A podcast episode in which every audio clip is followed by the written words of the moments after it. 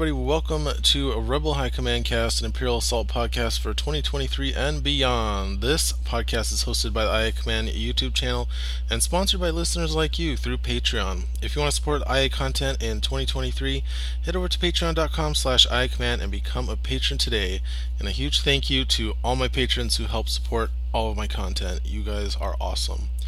This is episode 16. I am your host, TV Boy, aka Noah, and I am joined by my co host today, the second flock, aka Wesley. Wesley, how you doing?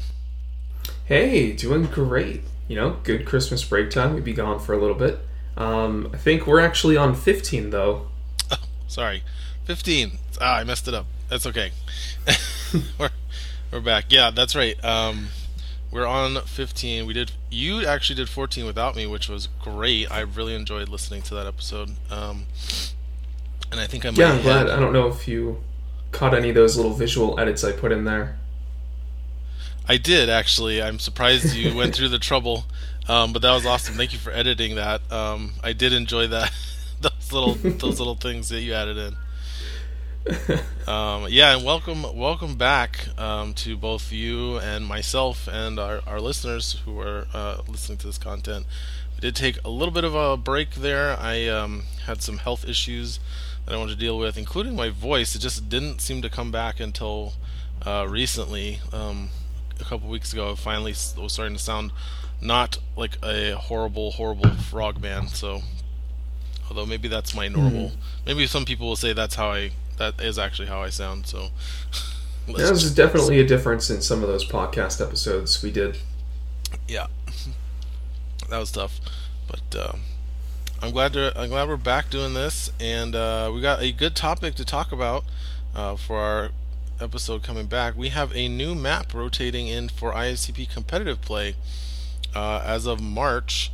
Uh, is going to be Tarkin Initiative Labs. So we're going to be talking about that map today.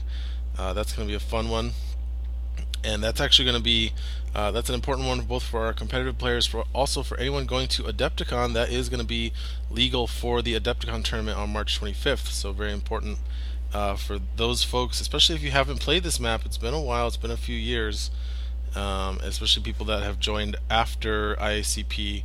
Uh, this is going to be a new map for you.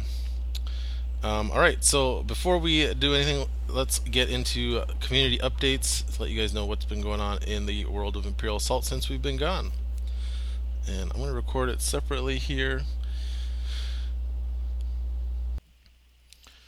Okay, not a whole lot of community updates uh, this episode for the Imperial Assault community. However, we do have a new Patreon supporter for the channel that I want to give a shout out to and a thank you. Um, a huge thank you to, uh, I'm going to try and pronounce this, Yuha Raisala. Uh, I probably didn't pronounce it correctly, but a huge thank you nonetheless, and I'm sorry if I didn't pronounce your name right. Uh, but thank you for supporting Imperial Assault content here in 2023. Um, all of your support is huge, and I want to thank all of my Patreon supporters uh, that do do support the channel. You guys are amazing, and um, you're keeping this channel going. Uh, we do have one other update for IACP players, especially those who are going to be playing at Adepticon on the 25th. Uh, I have been working uh, pretty hard on getting the printable IACP card sheets updated. Um, I went back and looked at them, and they they were a bit of a mess, to be honest. Uh, the person that were make that was making them before me, um, and uh, from when I took them on, um, so I have updated them. The, now all the cards are flush with each other, so you just can cut them apart with one cut instead of having to make multiple cuts. Also, the cards are much more organized uh, by faction and by like figure and and card. Also, a bunch of the tokens that are not necessary because they're already in um, Imperial Assault were removed. So definitely check that out. So far, I have finished all of them except Season 6. I'm still working on Season 6, but probably by the time you hear this, it will be done and updated on the ICP website. So uh, if you're going to be playing Adepticon or if you just haven't uh, printed out cards yet for ICP, that should be a lot easier now. All right, back to the show. All right, and we are back. So going into our um, next segment here, um, we have comms chatter. But uh, Wesley, I actually want to catch up with you and see what you've been up to uh, since we've been gone. Have you been playing uh, any games, either Imperial Assault or otherwise related? Imperial Assault. I've been doing a shorter campaign. I think I think I've only done one mission of the campaign since we last did an episode because I think I already spoke to the second mission of that. We're doing your Edge of Oblivion. Uh, we finally pumped out the third mission, but I think holidays have kind of made it slow to get through the last one. Um, so as far as that third mission went, it was the Grand Inquisitor mission, and I was excited to have hopefully have a chance to win that one. I'm 0 2 in this campaign as the Imperial so far. Um, and Gerard has become an unkillable nightmare and is the only one with the bounty token because I'm using the Jabba's uh, Jabba's Hunters or whatever it's called, the Bounty Hunter Imperial deck. And so until I wound Gerard, uh, basically half my class deck doesn't work against everyone else. so I actually went for the other 4 XP card. The one I think a lot of people take is the one where if you shoot the bounty token heroes, you get plus 3 damage once per round.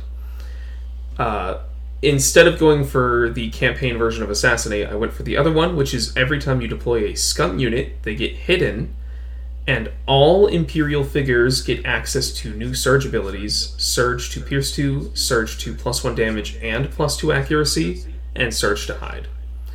And so my thought there was uh, the objective for the Imperials on the Grand Inquisitor mission was actually to take down objectives. Like the Imperials need to storm a rebel base, where Imperial assault is usually the opposite. And so I had to take these objectives, and I thought, well, if I just make all of my units a little generically stronger, they're going to have a better shot at taking these things down. And, uh, you know, I just started to spam the map with a bunch of very low cost scum units. So I was playing Lothcats, hired guns, regular Jawas, because it'd be two point figures with access to Surge to Pierce 2, access to a damage and accuracy surge.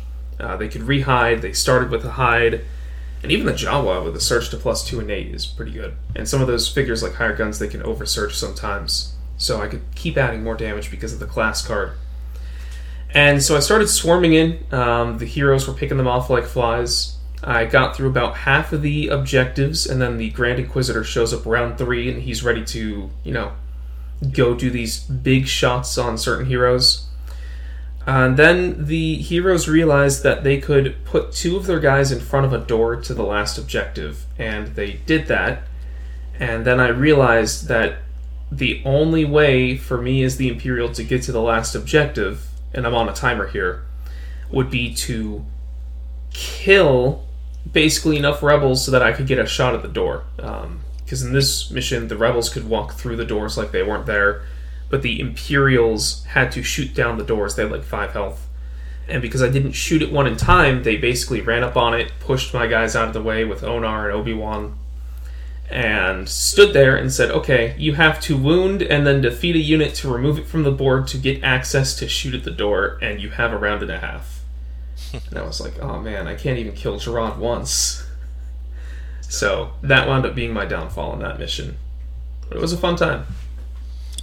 Alright, so that's your uh, primary objective for your next mission then. wound Gerard, wound Jared. Because if you... you know, the next one is is weird. It's the Greedo mission. Oh, that's and... the finale, isn't it? Yeah, yeah, we're going into the finale. Oh, so it doesn't matter. Uh, yeah, like you pick one of the heroes and if you wound them you win. But if there's a healthy hero next to them they can like take the shots or it's like you can't even target them. Um uh... so i i was like okay well i don't want to make gerard my primary target because then someone just has to stand next to him and then he can't get shot at. Yeah but if I make anyone else the primary target, Gerard's just going to stand next to them, and I'm going to have to take out Gerard to uh, get a chance to take out them out.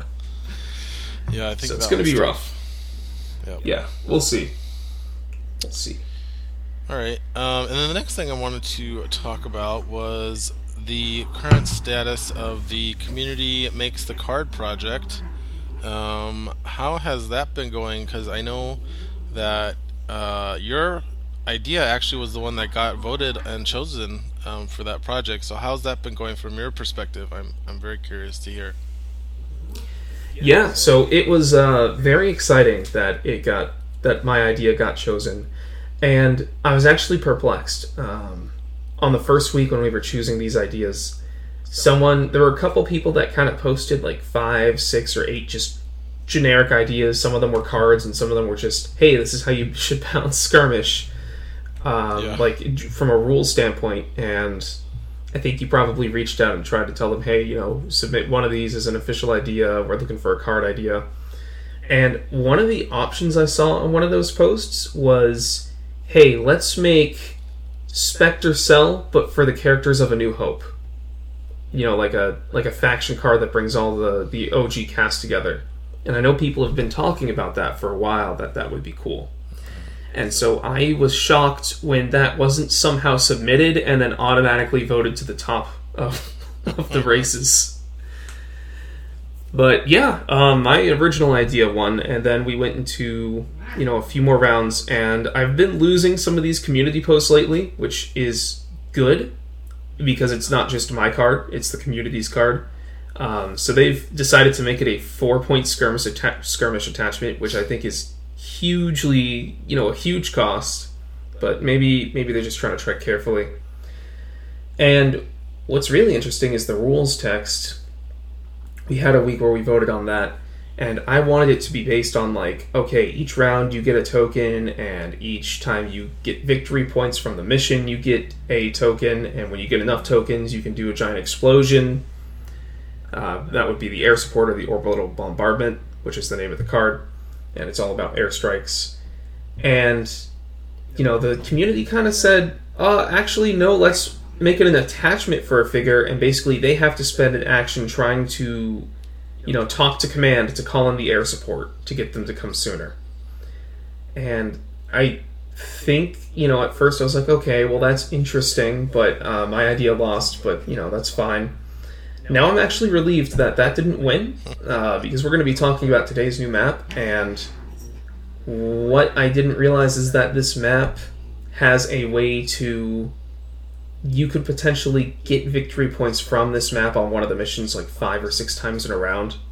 And my original wording of the card was balanced around you getting mission objective points once per round, because that's what I've seen in most missions in the game. And you know, sometimes you have a way to get like a second set of mission victory points it around, but it's usually not just like you can take a few steps and gain more VPs. Yeah, I'm. I'm actually was to say something similar, and actually, um, when I saw that that was one of the submissions to go based on scoring VPs from mission objectives, I um, was like, shoot, I wish I had been paying more attention. I would have advised this person that that didn't work out so well for us when we did that with uh, Moff Gideon. So yeah, um, I think it's a good. Yeah, I, I also think I, I kind of like this design a little more, but yeah, it's crazy. Four points for an attachment, and um, but it does a lot. Listeners can hear my uh, cats fighting in the background, yeah. but I think I'm gonna separate them. Okay, go ahead. Um, yeah, I'll just talk about this card. So for those that are not watching on YouTube, I'll read it out. If, what we have so far is a neutral card so it's faction neutral. It's uh, four points for a skirmish attachment. Uh, it can only go on a unique figure with figure cost four or more. Uh, and its special action is place a bombardment token on this card equal to the current round number. Then you can perform an attack. So basically, you get a, a an attack uh, then, the second ability is you may deplete this card at the start of your activation to choose a number of spaces equal to the number of bombardment tokens that were on this card. Each figure on a chosen space suffers 2 damage, and each figure on an adjacent space suffers 1 strain. So if you pop this on turn 3, you probably have 3 bombardment tokens on it, so you're choosing 3 spaces uh, to deal two damage to those figures and one strain to each adjacent figure. mm-hmm. Um, I would not be surprised. So we do have a final. The final week for this project allows for revisions, and I would not be surprised. And I will probably recommend that if we just if we just removed the uh, one strain from adjacent figures um, I think this card could go down to two points. Hmm. Because I think that's really what make pushes it over the top and made people want to vote for four points. Because we the overwhelming numbers were either four or two, which Yeah. is interesting. Um, four or two points for this is what people wanted, and so I think the one strain really pushes it over. Um, maybe that could hit a lot of people. yeah. Maybe lower it to one damage per space chosen, because even that is really powerful. Um, being able to like just burst Palpatine tempt a bunch of figures, right? Like tempt is we know tempt is very powerful f- ability from Palpatine. So being able to like just do a bunch of figures, two points is a lot. Two damage is a lot to just be able to deal from across the map. So yeah, I'm not, I also think it was. Uh, I think it's a little weird that they tacked on an attack to the bombardment tokens, but I think their their idea there was they also want the figure to be in the front lines and then potentially die before it can use the bombardment. Yeah, so the yeah, I think the thought there was that we don't we I think this was Derek's idea and um we try to avoid making cards that encourage people to stay in their deployment zone because that's just not fun and that's something we've seen in past uh, Hmm. strategies like Ugnaughts were very boring because they just stay in their deployment zone and send out the junk droid to do their dirty work. Um, Jabba is kind of like that, although Jabba's the exception. That's like where that's okay, but we don't really want that for other strategies. Um, so I think that was the thought process behind that, rewarding it with an attack, basically. Um, yeah, so that's interesting. Uh, it's been an interesting process to watch, uh, for sure. Yeah, I think Joey made a comment that uh, so far it's shaping up to be insanely broken, yeah. and I, I'm like, it's not. You're not wrong, uh, but that's part of the process. I think it's kind of funny, um, and that revisions will come into play here, both for the community. The community will get a chance to revise this, and the steering committee will then get their hands on it um, and be like, okay, guys, this is we've tested this for three, four weeks now. This is ridiculous. Let's make this into a real card, if that's the case. Although you know it might be fine as is once the community's done with it. So we'll see how that goes. yeah. And you know what's funny is that this wasn't actually my idea originally. Um, so I think, you know, I kind of read, oh, there's a community make a card contest. All right, let's see how many people submit Star Killer. And then I saw, you know, that it was just uh, skirmish attachments and everything. And I was talking to a friend about it, and we were both like, oh, okay, well, this is still kind of cool, I guess, now that we kind of get what it actually is about. Uh, not the make your own Star Killer competition. And then I looked in the new card thread in the Discord, the new card custom card thread, and there were some people talking about an idea for like an airstrike, and I had seen this conversation come up a few times before in months past. So I just kind of joined the discussion, talked with them a bit about it, came up with a first draft of the card, and then said, "Okay, let's submit this idea." Because people seem to want some like, you know, spaceship or airstrike kind of representation to show that Star Wars has more than just ground battles, and IA is all about the ground battles. Yeah, I will say one of my main goals with designing this um, process was to kind of mirror how the design process works on the back end when we're the steering committee is designing cards and it's honestly been pretty close to how it goes like that's often how it goes is somebody will submit like their custom card from the, the steering committee to the rest of the committee. The rest of the committee will be like okay that's interesting but what if it did this instead? And then we argue a bunch and then we um, a bunch of people are putting in ideas and we make compromises and the card completely changes from what it originally looked like often with huge changes to the cost and stuff and then we play it and then find out oh my god this is the most broken thing we've ever made what are we doing like after like one game this is ridiculously broken and then go through the process again redesign it and um, so very similar you're experiencing you're getting to experience a very similar experience to how all the rest of the ICP cards are made by the steering committee and that that was the goal. yeah, that's that's great. It is fun to do that. Yeah. Okay, well, let's um, move on to. Let's see. I guess we'll go ahead and move on to the uh, next section, which is comms chatter. So, uh, you actually had found this comment. I saw this comment when it first was posted, um, and I meant to respond to it, but I, I couldn't quite. I know I wanted to articulate a nice, like, good response, and I think this is a better way to do it. Is probably us discuss it on air. So, um, you you grabbed this comment from I think this was our last uh, the one you did with your friend, right? Mm-hmm. Yeah. Yeah. So this is from this is from the interview episode. This is from Grant on the YouTube video. Uh, Grant said, "I love the work you guys are doing, improving the meta through recasting existing characters, tweaking, and creating fun new characters." My one criticism of the new and the new designs is the complexity creep that comes from added keywords. So he's talking about the thing that we did in season seven, no, season six, season six, where we made professional, efficient travel, and priority target into keywords that go into the bars above the text box instead of being written out. Um, which is similar to how things like mobile and massive are already handled. Um, mm-hmm. He says, "I think the professional trait is something that's really attractive from a competitive perspective. That's it's true. However, I don't think it's necessary to liberally hand it out to new and revised character. Also, the more keywords get added, creates a tax on players' memory and can create a barrier to new players. There's such a thing as too much cowbell." um, he also says he would suggest a hard limit on the four boxes provided by the original card template for um, abilities and surge abilities. Um, I thought those, yeah, I, I thought this was an excellent comment.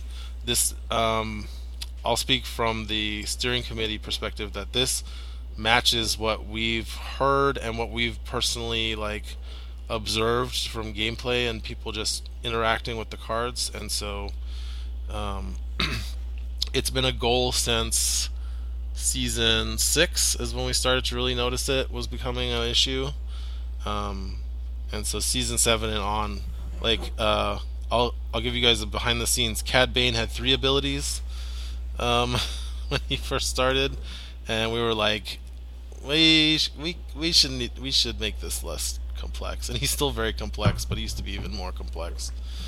Um, so what's your uh, Wesley? You grabbed this comment. What's your uh, thoughts on it?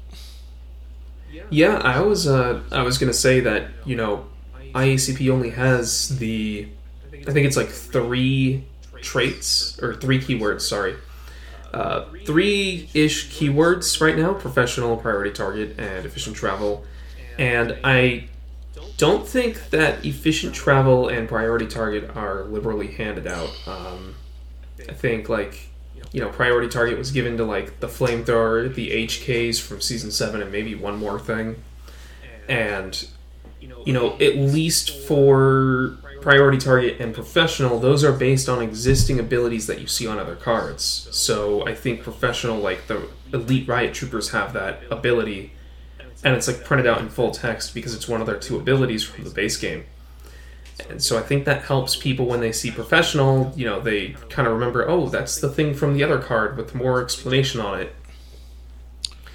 I I know that when I started playing, I did have to go look up what those traits were and understand them, and I think you know new players might get get thrown off and not know what those are. But I think within a few games, you kind of pick up on you know these traits. There's not that many of them, and I think that it's not adding too much complexity uh, because there are so few of them, and I don't think they're that liberally handed out. I do think we tend to, you guys tend to uh, hand out rerolls to a lot of characters, but I think there's a there's a whole discussion to be had about like consistency versus the randomness. So I think reroll is a very attractive trait to give people.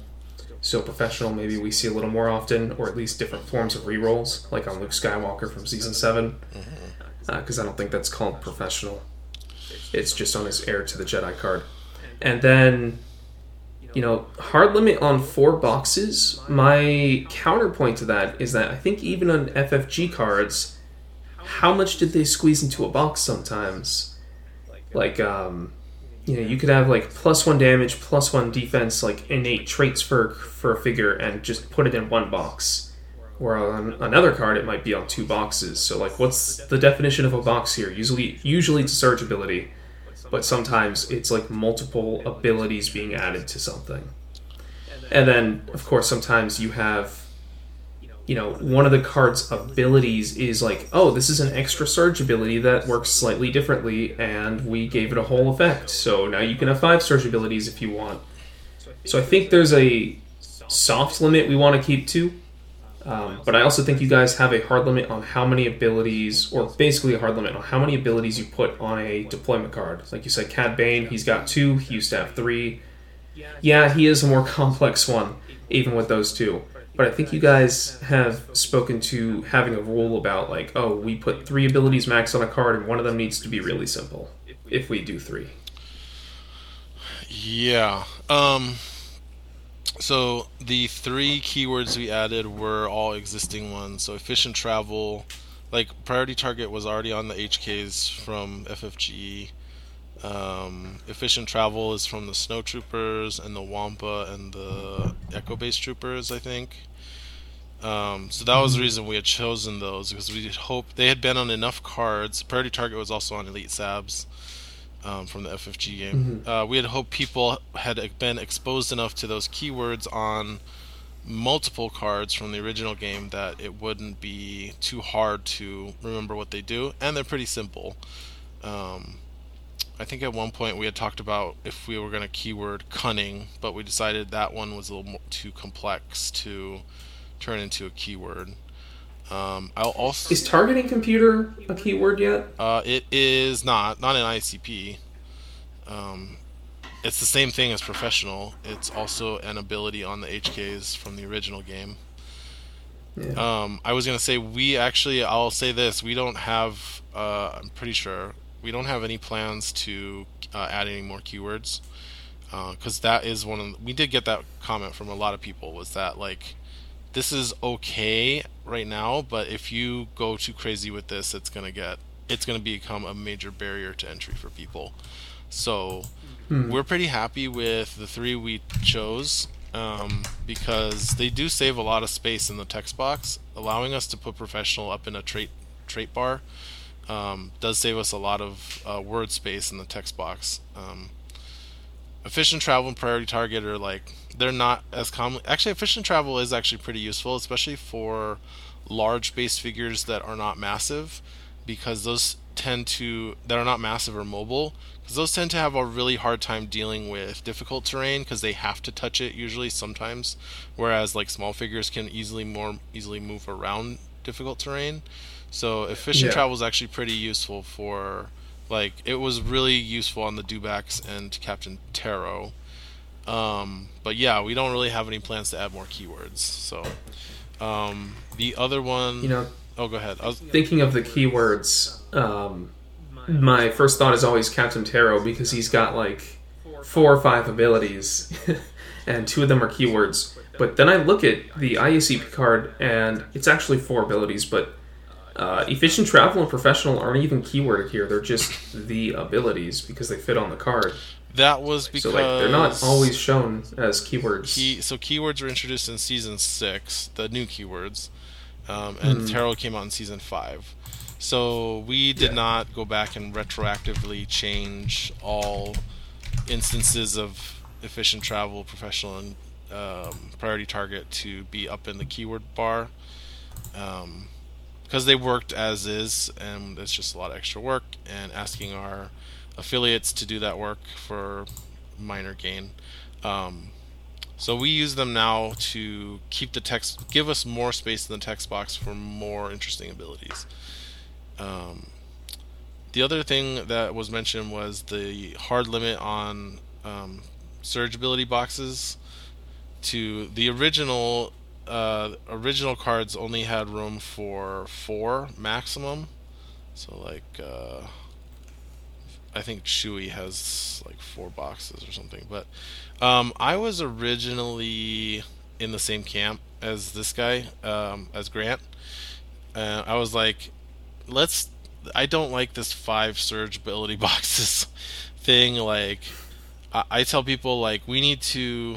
It's like one of the things that I have encouraged in the, from the committee is if your design does not fit on an FFG template, like the original FFG card template, like the Boba Fett IACP does not, like we need to revisit that and like you need to shorten it. We need it's too complex, it's too long. So I I encourage using the OG FFG temp card templates for like um, ridiculousness checks, right? Like mm-hmm. that's probably a sign your design our design might be getting a little out of hand. Um, but I have come around to using that fifth um, surge box that the IACP template gives us when we really really need it. Um, and sometimes you can't fit multiple keywords in one box uh, or for one, for one reason or another and um, so I, I'm okay with the five ability boxes sparingly, um, but I think most of the time we can make do with four or less, ideally. Do you know of any cards that have five? The only one I see is Flame Trooper, which I think it's admittedly is a whole new mechanic, and like it's already. If you're using a Flame Trooper, you're already going into the complexity land of of new, interesting, complex rules. Yeah, I think Flame Trooper is the only one um, that I can think of, uh, and that's where it came up. Like, whoa, do we need to like this has five abilities? um, but I think it made sense because they wanted. I think we didn't have bleed before. I had something else, uh, but we hmm. ended up swapping in bleed. Oh yeah, that's right. It didn't have five abilities.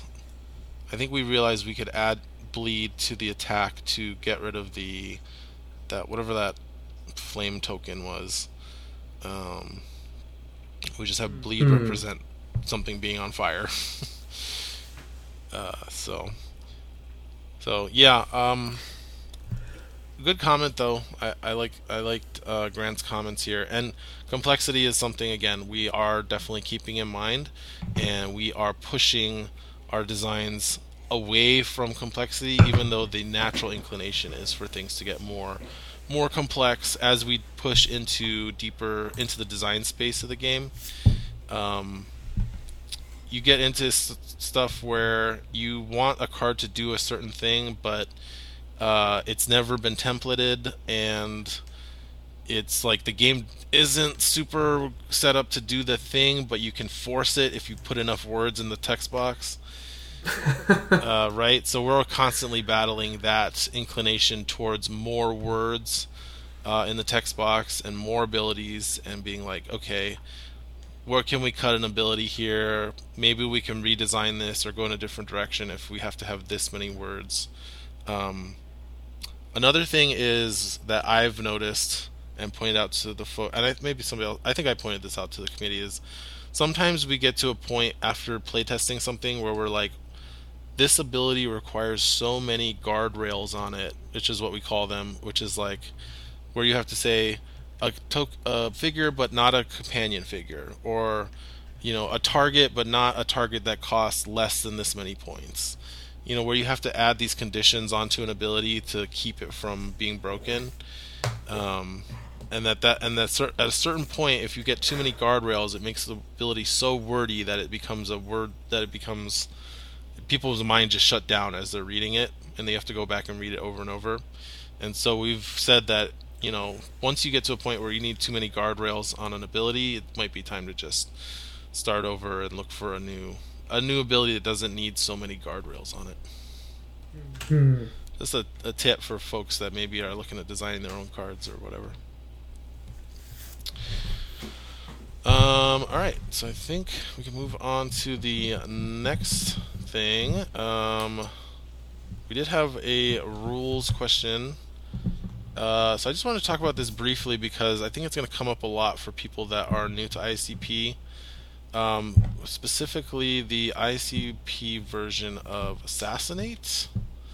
So, Assassinate is one of the few cards in IACP that has actually been nerfed from the original game and you cannot play Assassinate during an attack if you've already played another command card, and vice versa, you can't play any other command cards after you play Assassinate during an attack. Um, so there's some questions on Discord about what that entails. I think that was a confused one because it was asking about Mara Jade, which is not even a while you attacking card. Mm-hmm. But Yeah. it's worth bringing up because there are some cards that people get wrong with assassinate. So basically, there's three types of attack cards. There are cards that you play. Um, or actually, I say four. There's the car- cards that you play before you even perform the attack. So an example would be marksman. Uh, used before declaring an, an attack. there's cards that are used when you declare an attack. So like element of surprise. There's cards you play while attacking, which is like positioning advantage, um, and assassinate itself. Uh, and then there's cards you play after an attack resolves. Uh, like I think the example was Glory of the Kill. Yeah. Yeah, Yeah, the person was asking about Mara Jade's card, but that's when you're defending, not when you're attacking. So I think a substitute here is Glory of the Kill. yeah. So we we won't even talk about Mara Jade's card, but um, the general rule is cards that are played before you declare the attack, and, or after the attack resolves, you can play those with assassinate. Cards that are played when you declare the attack, like element of surprise or tools for the job, and while you're attacking, like positioning advantage, um, cannot be played with assassinate. Uh, we used to have a table that listed all the cards that you couldn't play with assassinate or examples in the FAQ for IACP. Uh, I've been it's been requested to me to put that back in. I took it out because it took up a whole page, and I thought it was pretty intuitive. But um, so I think I'm going to put it back in with the next when I update it for the new map. Uh, but I do want to bring up sorry one more thing about that um, there are cards like um, that you that are not related to attacking, but if you are trying to play them while you're attacking and you use assassinate, you can't play those cards. Uh, and the prime example that I usually go tell people or have to explain to people is celebration. Um, a lot of people get this wrong and think that you can play assassinate and celebration on the same attack because I think people have this idea that a figure is defeated after the attack resolves, uh, or they get mixed up.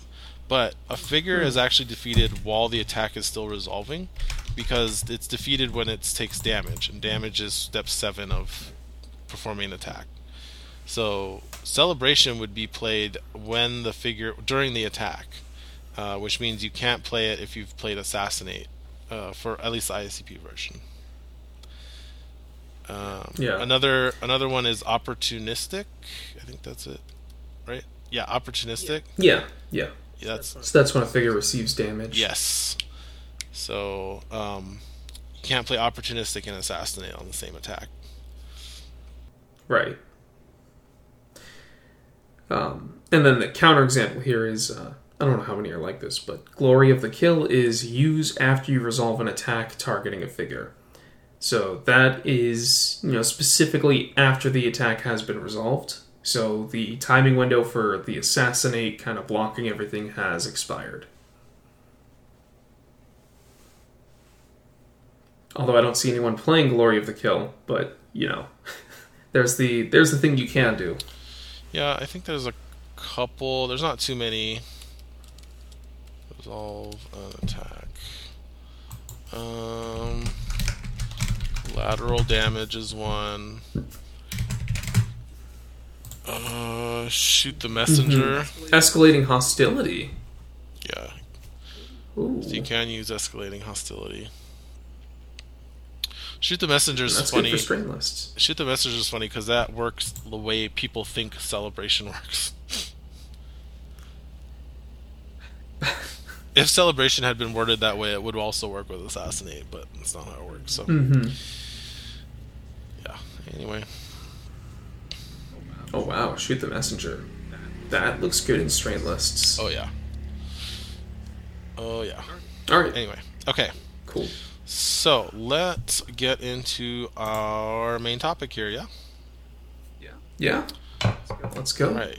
I'm going to put the map up on the screen. So, we are talking about the new but old map is uh let's see. Tarkin Initiative Labs. So, uh, Wesley, you added in the notes here that this is going to be rotating in to replace Devaron Garrison. Thank you for adding that note. Yep, and I threw in a sad face. Goodbye, Devaron. I'll miss you.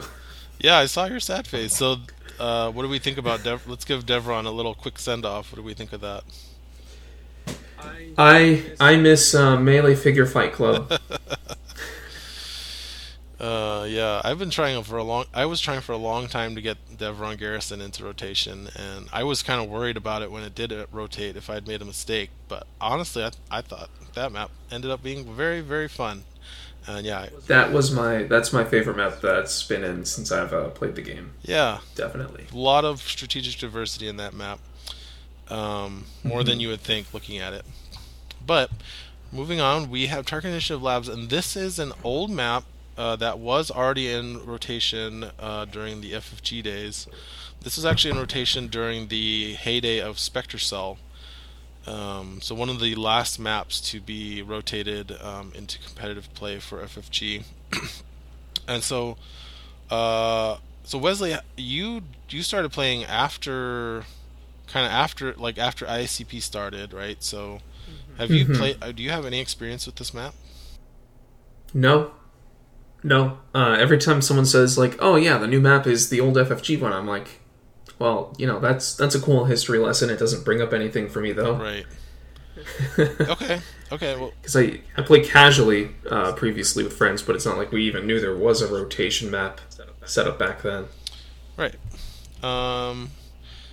So yeah, this one I have a lot of experience on this because I was playing in a bunch of tournaments when this map was in rotation. So this Mac brings a lot of memories back, um, and hopefully I'll be able to give some good insight on this. So let's talk about the missions here. We have mission A, and actually, why don't you read it out so I can pull up the uh, mission card on Vassal? Yeah, sure. So, mission A, Rogue AI. Uh, you set aside a neutral mission token of each color, so blue, green, yellow, and red face down and then you're going to flip the red token face up and place one strain token on the red console on the map. So you're going to put a strain token on the console near the middle of the map.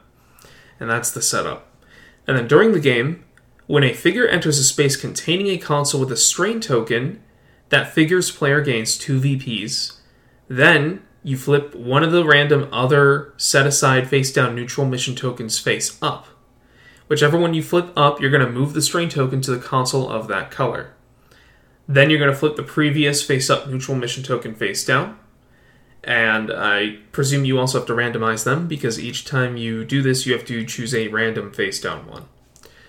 Um, so that's scenario A. Scenario B is abandoned research, and this one looks fun. So, in order of initiative, when you're setting up, players take turns placing a colored experimental weapon token in a space marked with an X on the minimap without a weapon until all eight weapons are placed. Limit two weapons of each color. So you're going to place eight tokens, two of each color, four colors. Each color corresponds to one of the dice in the game. A figure can retrieve a weapon token, but may only carry one. When a figure is carrying a weapon token and they declare an attack, add one attack die of that weapon's color to the attack pool limit once per activation. End of each round, each player gains 2 VPs for each console he controls.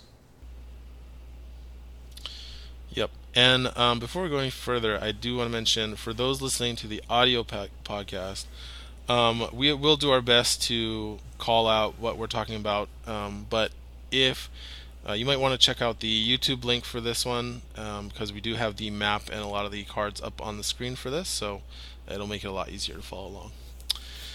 Um, okay, so going into the missions here. So thank you for reading those out. Um, yeah, we have two interesting ones.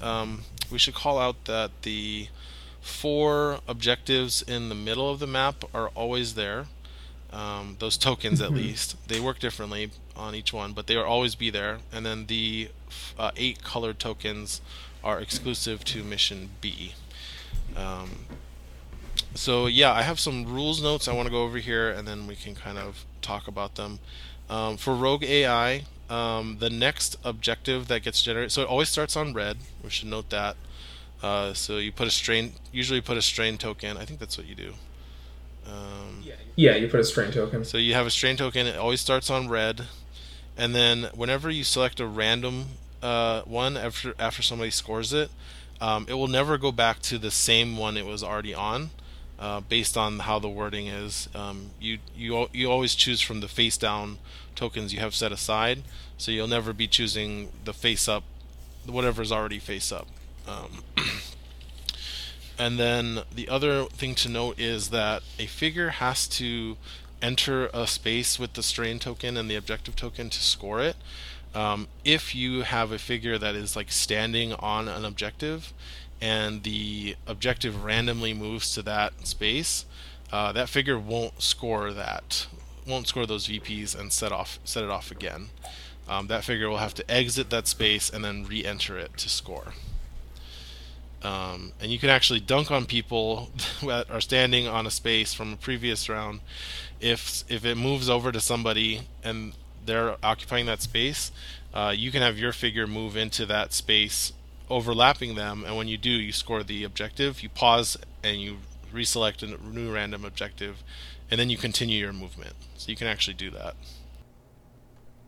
Oh, so you can. Oh yeah, you can step through enemy figures. So you could step on it even if they're already on it. Yeah. So I did not consider that. Yeah. So like if you had somebody like somebody stepped on the red one and ended their movement there, mm-hmm. you know, it went over to the green one. Then somebody else stepped on the green one, and then it moves back to red. Well, then there's a figure occupying it, but you can move through that figure, score the points, and then continue your movement. Yeah. Yeah, and then it would uh, move again, like you said, before they continue their movement out of that square. Yes. You'd actually pause. Wow. You'd actually pause the game with two figures overlapping each other to resolve that. Yeah, last night writing notes for this, I was like, oh, if you play massive figures, you could just put something on a big thing and you know block access to it if it happens to land there. But actually, no. Yeah. No, the best you're doing is adding an extra movement point or two. That's right. Um, Okay, and then for abandoned research, I have quite a few notes here. So, um, first thing to note for abandoned research players actually cho- get to choose deployment zones after they finish setting up the tokens, uh, the, the weapon tokens. And that's important. It, it didn't always come up. A lot of times people just already knew which deployment zone they wanted once they had initiative. But what the steps is you do you choose initiative, then you do the mission setup, then players choose their deployment zones. Uh, and so placing those tokens is part of mission setup. And so let's say maybe, you know, your opponent placed a red weapon token near one of the deployment zones so that there's two of them and you really want those red weapon tokens you can be like okay now that the red token now i know where the red tokens are i'm going to choose the deployment zone closest to them mm-hmm. it usually this one the map the deployments we're going to get into the deployment zones um, they're so one of them has such an advantage that you usually don't see that, but it does come up sometimes um, for some people. Uh, the next thing I have here is the uh, the dice. So adding a dice uh, for the weapon tokens. Um, it says limit once per activation, and the way that Imperial Assault rules work, that means that you can only get the bonus during an activation. Um, so you don't get the added dice when you're doing a start of round or end of round attack from something like Call of Vanguard or Han or Vader's end of round attack. Um, so that's important to keep in mind. Interesting, but probably balanced. Yeah. Um, the other thing is that it's not optional to add the dice when you attack. So the first time you attack in an activation, if you have a if that figure is carrying a weapon token, it has to add a dice to that attack, and that's the only time it can do it during that activation. Um, so this is important for things like uh, figures that have multiple attacks in an activation, like CT or um, sentry droids. You can't slow roll and save the weapon dice for your second attack. Um, it's kind of similar to focus in that way. Uh, and it's also very important for uh, Greedo. So for folks that play Greedo, yeah. the reason it's it matters is, um, so people who play Greedo are used to um, trying to attack with him in such a way that the defender doesn't have line of sight back to trigger slow on the draw. But sometimes you just have to, and sometimes it's worth it to sacrifice your Greedo to slow on the draw because you're still guaranteed an attack thanks to uh, parting shot. Uh, so sometimes you'll just sacrifice your Greedo to get the kill you need. But if Greedo has a weapon token, uh, when you perform your attack, so the way that usually people do this is uh, Greedo they'll if they have stuff like tools on the job or element of surprise, you stack the abilities so that you resolve slow on the draw first, and then you play your attack abilities on whatever attack, either parting shot or your regular attack. Uh, but because this is a mission rule, this has to come before all abilities. So Greedo will add a weapon dice to his attack uh, before slow on the draw triggers. Then slow on the draw happens, and if Greedo dies, he will not get the weapon, the extra dice from the weapon token on his parting shot. So that's really important to keep in mind if you're going to make a sacrifice play with Greedo. Yeah, so the only way to, um, you know, really get use from that Greedo is to attack from where you can't be shot back, or to just not attack until Greedo is dying and then use parting shot and get it as your first attack for the activation. Yeah, and you will get to use it for parting shot if you're using it during like another figure's activation. Um, Luckily, it works during any activation and not just your own. Yes, weapons work during any activation, and it's not limit once per round. So, you know, Greedo could attack somebody, get an extra dice, and then somebody will activate, attack Greedo, kill him. He still gets that extra dice on his parting shot. Um, but he won't get it if he dies to an end of round attack, like we mentioned, because then he'll be attacking out of activation, outside of an activation. Um, I think that's what I had for rules. So for the missions themselves, let me pull them back up. We have abandoned research and rogue AI. Um, well, we'll talk about this during strategy, I guess. Um, I don't think actually I do have anything else to say about the missions. So yeah, let's move into the next section unless you have any other anything else to say about like the rules for those missions. I don't think so. Um, just that yeah, it takes an action to retrieve and then you drop it in your space when you die for the weapons, correct? Yes. Yep. So Yeah. figure and you cannot put down a weapon and I don't think you can pick up more than one. Yeah, yeah those are both true. So you can't put down a weapon to then pick up like a better color dice or something like that. So the only way once you've picked up a weapon, the only way to lo- drop it is to die. Um, okay. So the layout of the map, uh, we've got four doors here on each side. Uh, they're all unlocked and they don't open automatically, so you do have to open them with an action. Um, and then the deployment zones are connected by four parallel hallways. And generally, I denote the hallways by the color of the objective from Rogue AI. So we have um, up here is the yellow hallway. This is a green hallway, kind of going down if you're looking at it with the deployment zones at the top. Uh, the red hallway is kind of the main hallway. I also call this the terminal hallway because you have the two terminals there. And then you have the blue hallway way out here where this um, kind of hangar, big hangar tile is. Um, Yeah. uh, let's see. And just speaking to the layout, I did right here. There is very little cover on this map once the doors are open, so it's actually quite good for uh, long-range fingers, and we'll get into that with strategy. Um, okay, terrain. So very little terrain to speak of on this map, but there are two very important ones.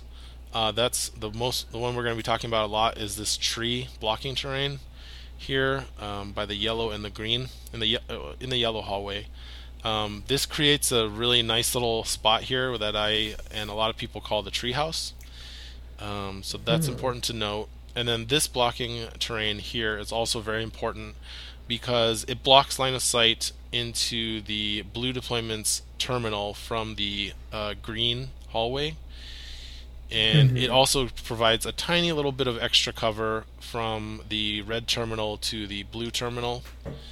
Um, Yeah. You have the, the red the red side has to move one space further to get a shot at the blue side's terminal, but it's not it's not a lot, um, but it's worth noting.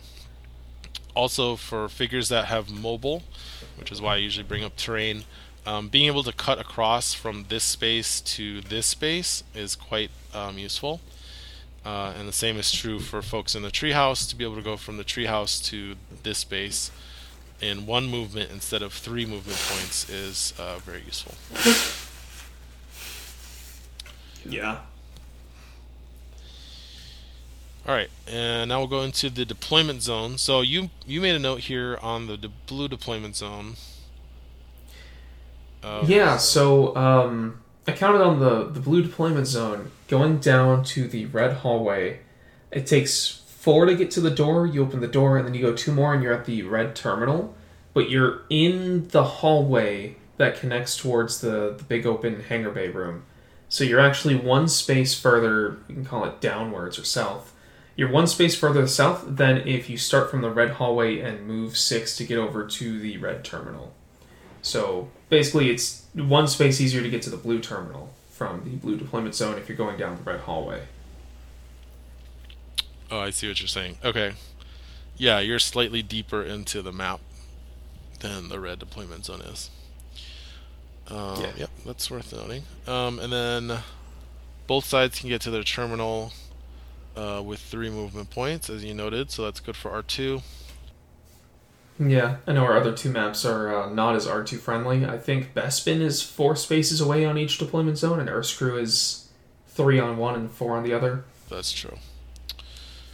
Um, and then I wanted to mention uh, once again the treehouse. So uh, this is on the red deployment zone side, and this is a very, very powerful forward positioning space.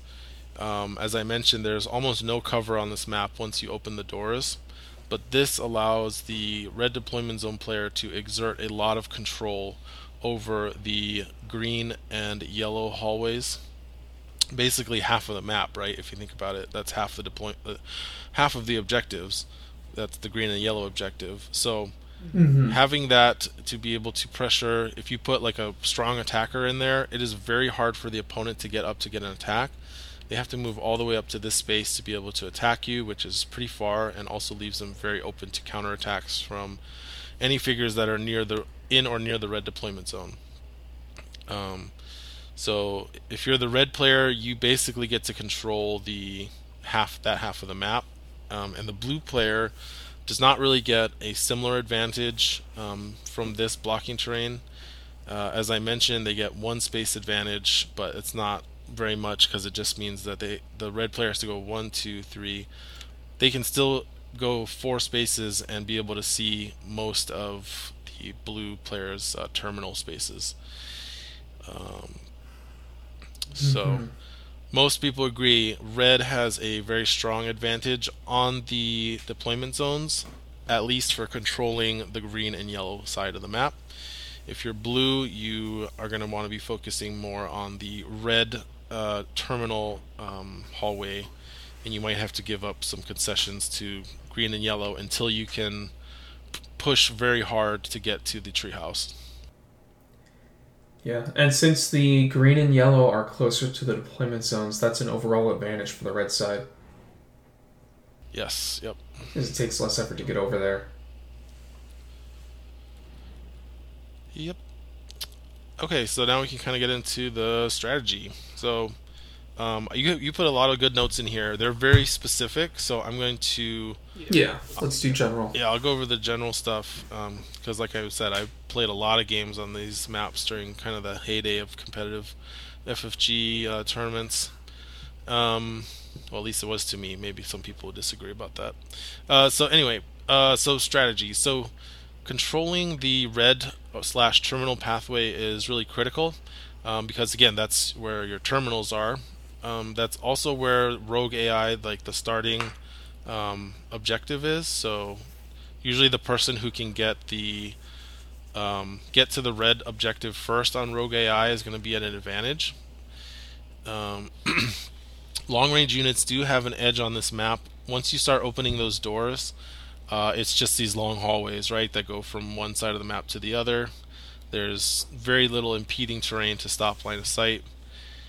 Um, and then opening your doors, knowing when to open your doors and knowing which doors you're supposed to open is really important on this map. Because really, you can't really do anything. Everything that matters on the map, other than your terminal, is behind a door.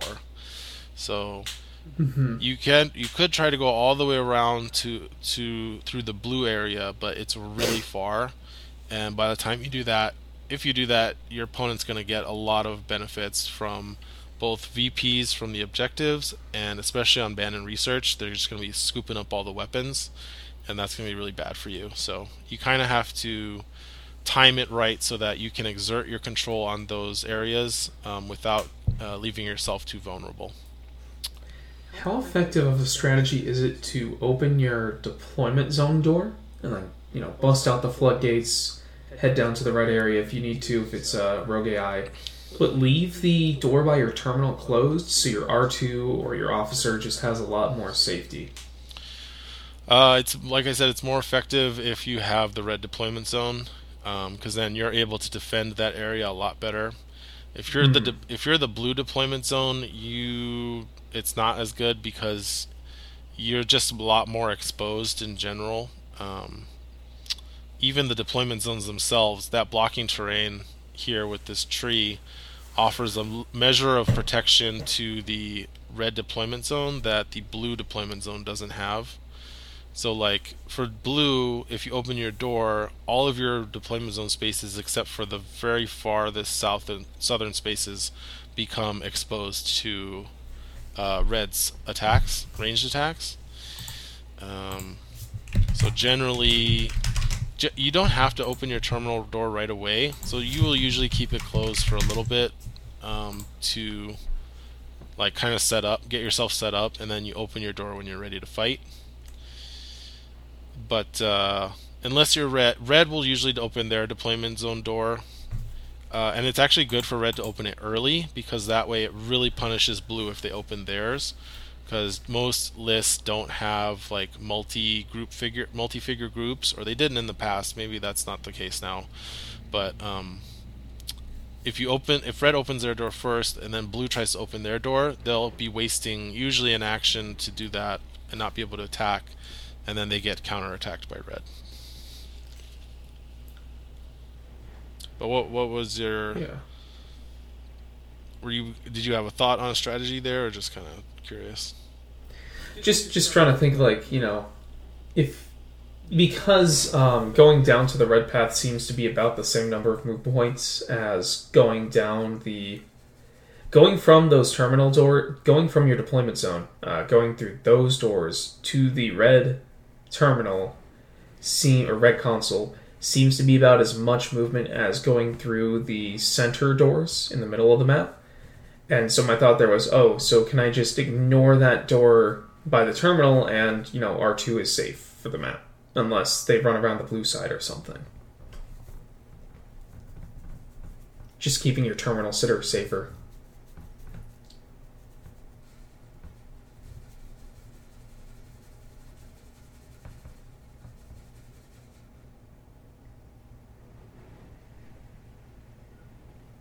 But you're saying that that's uh, a lot easier for the red side to do because they control a green and blue, uh, the green and yellow a lot easier.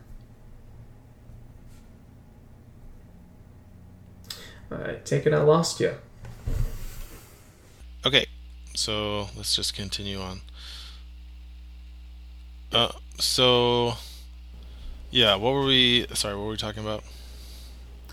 Uh, you had explained why it wasn't always going to be the best idea to leave that middle door closed just for the sake of protecting your terminal sitter. Oh yeah, yeah. Sometimes you have to leave your doors closed just because your opponent has too much pressure on you if you open them, um, and you have to time like. Sometimes you just have to time it so that you get you open the door at the end of the round, and then you can get first activation on the next round to go through it and attack. Uh, that's uh, you guys definitely check out the video I posted of Steve versus Kyle from uh, Washington Regionals. That was played on this map, and um, Kyle did an excellent job navigating uh, Vader and Palpatine against Steve's Han um, Han Solo list. Uh, is that the reason you posted that one? Because I think you said at the beginning it was a very older video from a few years ago. Mm-hmm. Yeah, and I just thought it would be fun to do a flashback. But it was nice that that particular game was being played on that map, uh, which Yeah. we had just announced was rotating. So Nice. there's also another. Uh, if you go back, you can find from Worlds Home Worlds 2020. There's a game uh, Derek versus David, which is D A V E I D. Really good um, game with this map uh, to watch uh, to see how those players navigated that game because they're both playing um, range lists. Um, That's- yeah. Okay. Okay. You want to move on to your next bullet point here? Yeah, so um, I put here that once you do open your doors and you start f- actually fighting, a lot of times you'll have like sniper fights across the hallways at each other um, from your terminals.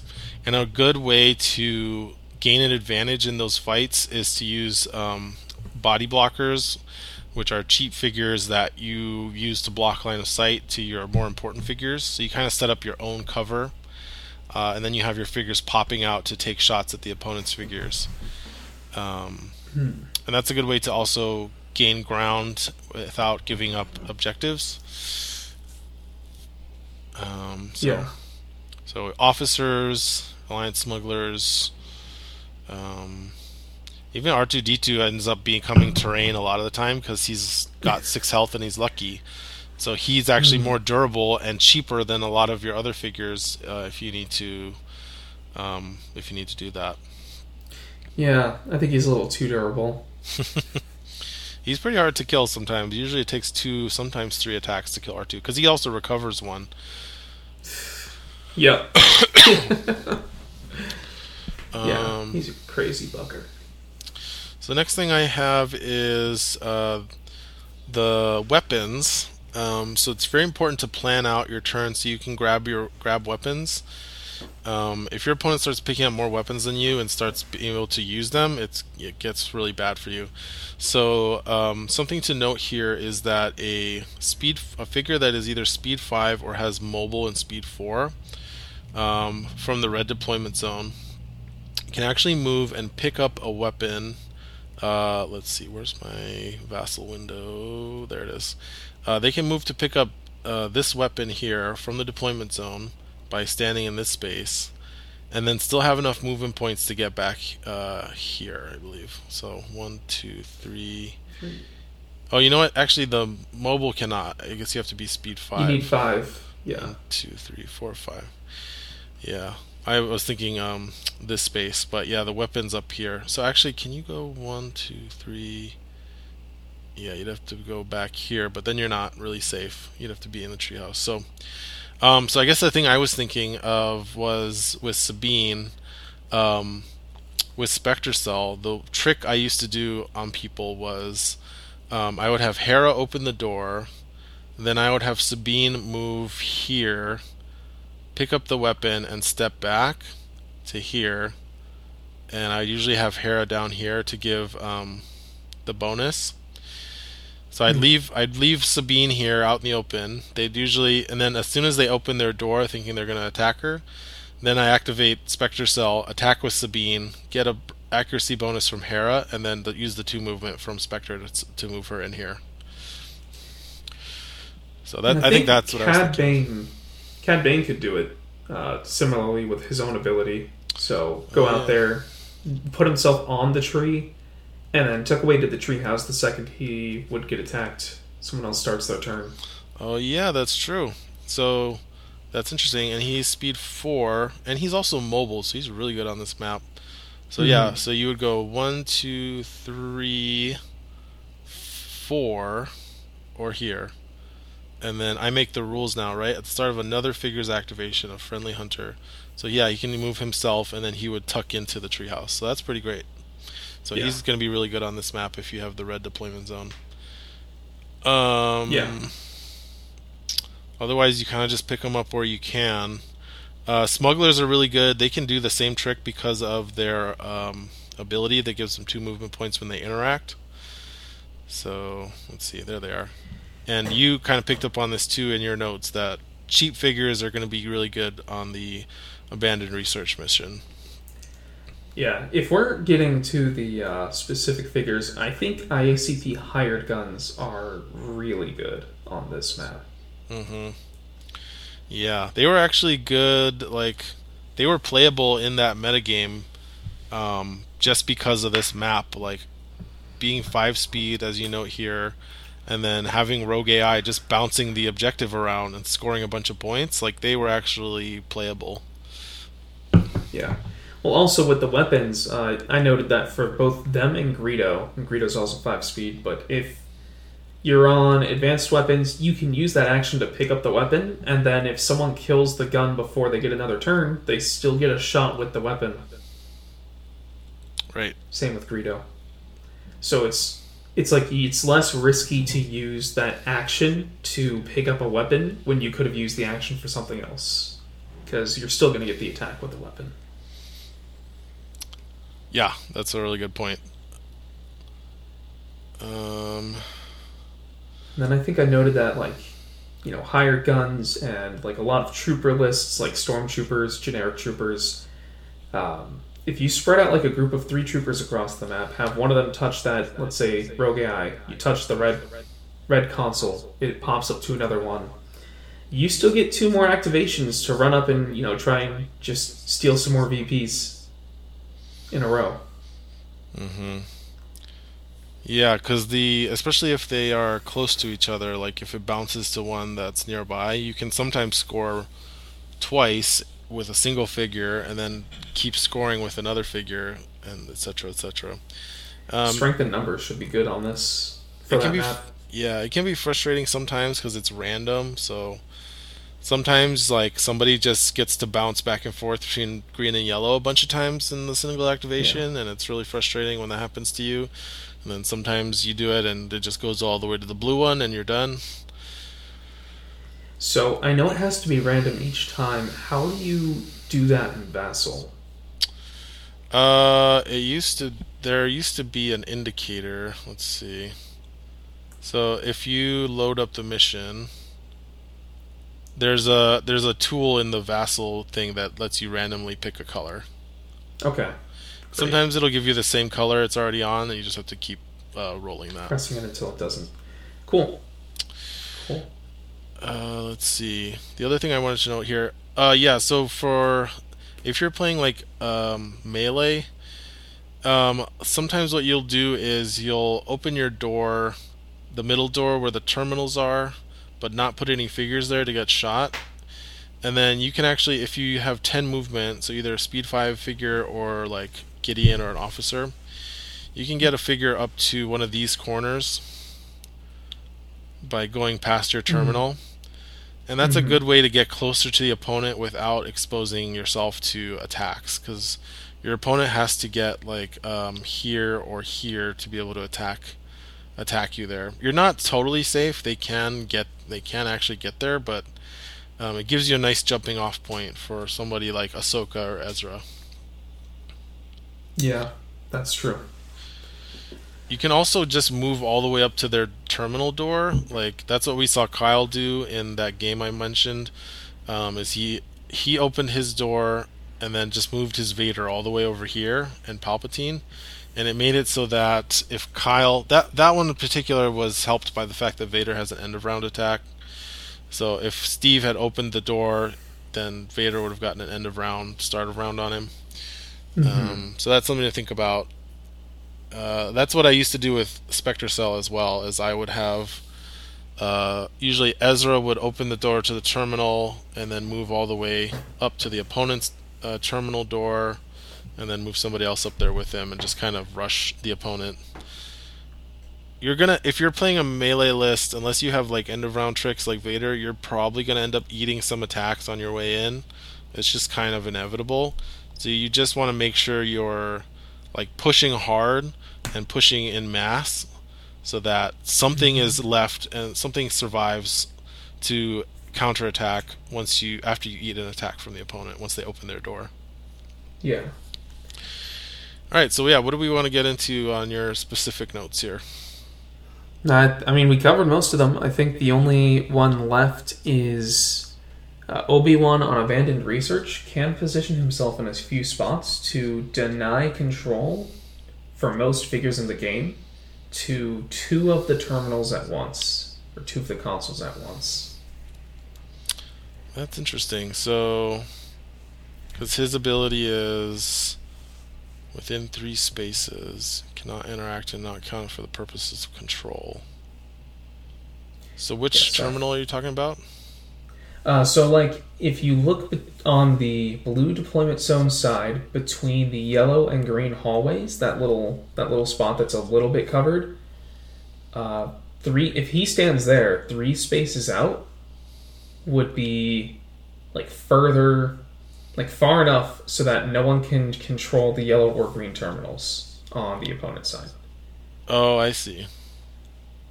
One, two. And yeah, then it goes out to here and here. Closer to the middle of the map, you can do that with green and red on a spot or two. And then I'm not sure if you can do it for red and blue. One, two, three. uh, One, two. Yeah, you can't really do it for red and blue. Okay. You can do it for green and red. Yeah, if you put him here or here, I guess But- it's safer. Yeah. But he doesn't really have too much in the way of helping for Rogue AI. Because that's not an interact, it's just a movement. Um, but it is a good point if, you know, if Swarm lists become more popular due to this, then he's kind of a good counter that, to that because your two, three, four point figures can't control when Obi Wan's standing in the way. He's also a fantastic body blocker, um, especially if you give him some block tokens with extra armor. He is a tank. He's slow, and you actually don't. You're actually not too sad if he dies because then you get a focus, and you're only giving up four VPs.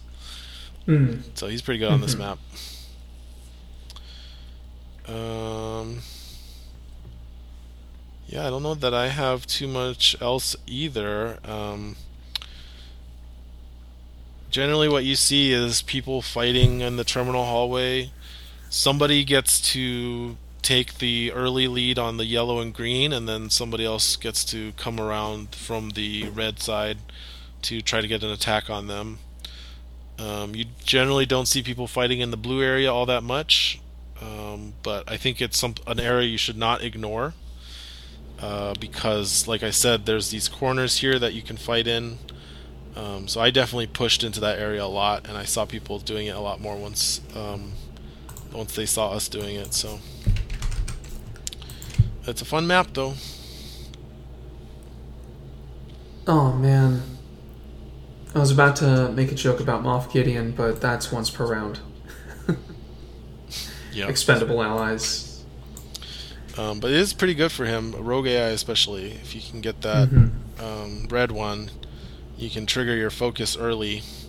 Whatever focus, tr- I mean, um, not focus. You can trigger your sacrifice ability, which generally you see being used with uh, royal guards to focus them. So Mm, yeah, okay. That makes more sense because I never really saw too much value in his expendable allies because you're, you know, you get four VPs if you if you set everything up right and the stars align. You get the mission points when you need them when you're set up. Uh, you're getting four VPs, but you're typically giving up at least two to your opponent to do it and losing an activation. With the Royal Guards, maybe it's worth it. yeah, expendable allies is actually quite powerful um, because it's deceptive because it feels like you're giving up VPs, but you're actually not. Um, you're giving up a figure which was probably going to die anyway uh, Mhm. to get four VPs out of the Aether that wouldn't have existed at all. Mm-hmm. So I've noticed with him, if you can use his ability like consistently, you you just shoot up in victory points. Um, but it's hard to trigger, so that's kind of the balance of it. Hmm. But uh, he's good on this map.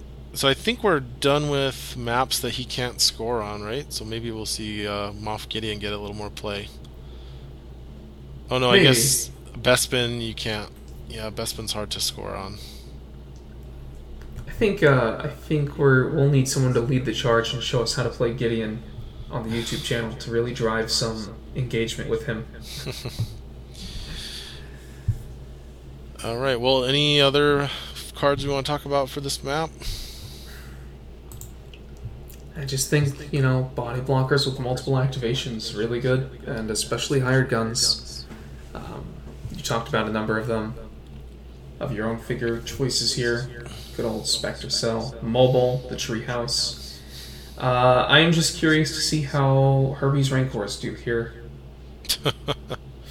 yeah, that's actually an interesting one. Um, massive figures, you generally see them charging across the yellow yellow mm-hmm. pathway. Um, I remember Banthas didn't like this map all that much because they had to open the door on the other side. Mm-hmm. Uh, but yeah, it'll be interesting to see how that goes. Yeah, I think that's it. All right, I think that's it. Uh, thanks everybody for listening. It's good to be back. I hope you guys are enjoying your games. Um, remember, we have Adepticon coming up, and then Season 8 is going to be coming out at the end of April. Coming up soon. Those will be some fun podcast episodes once the previews come out. Yes, definitely. All right, everybody. Oh, uh, Wesley, did you want to plug anything before we go? Yeah, my uh, my editing software is open right now. I've got a new recording, and I'm trying to figure out uh, how masking works again. and uh, I should be posting something before this goes up. So by the time you see this video, I should have a new Imperial Assault gameplay podcast up, or Vassal Log review. Awesome. And we'll have the link to Wesley's channel in the description of the YouTube video. Um, you guys can check out the link to the video if you're listening to the podcast audio, and uh, we'll catch you soon. Thanks for listening. All right. Bye, everyone. Stay frosty. All right. Another one in the books.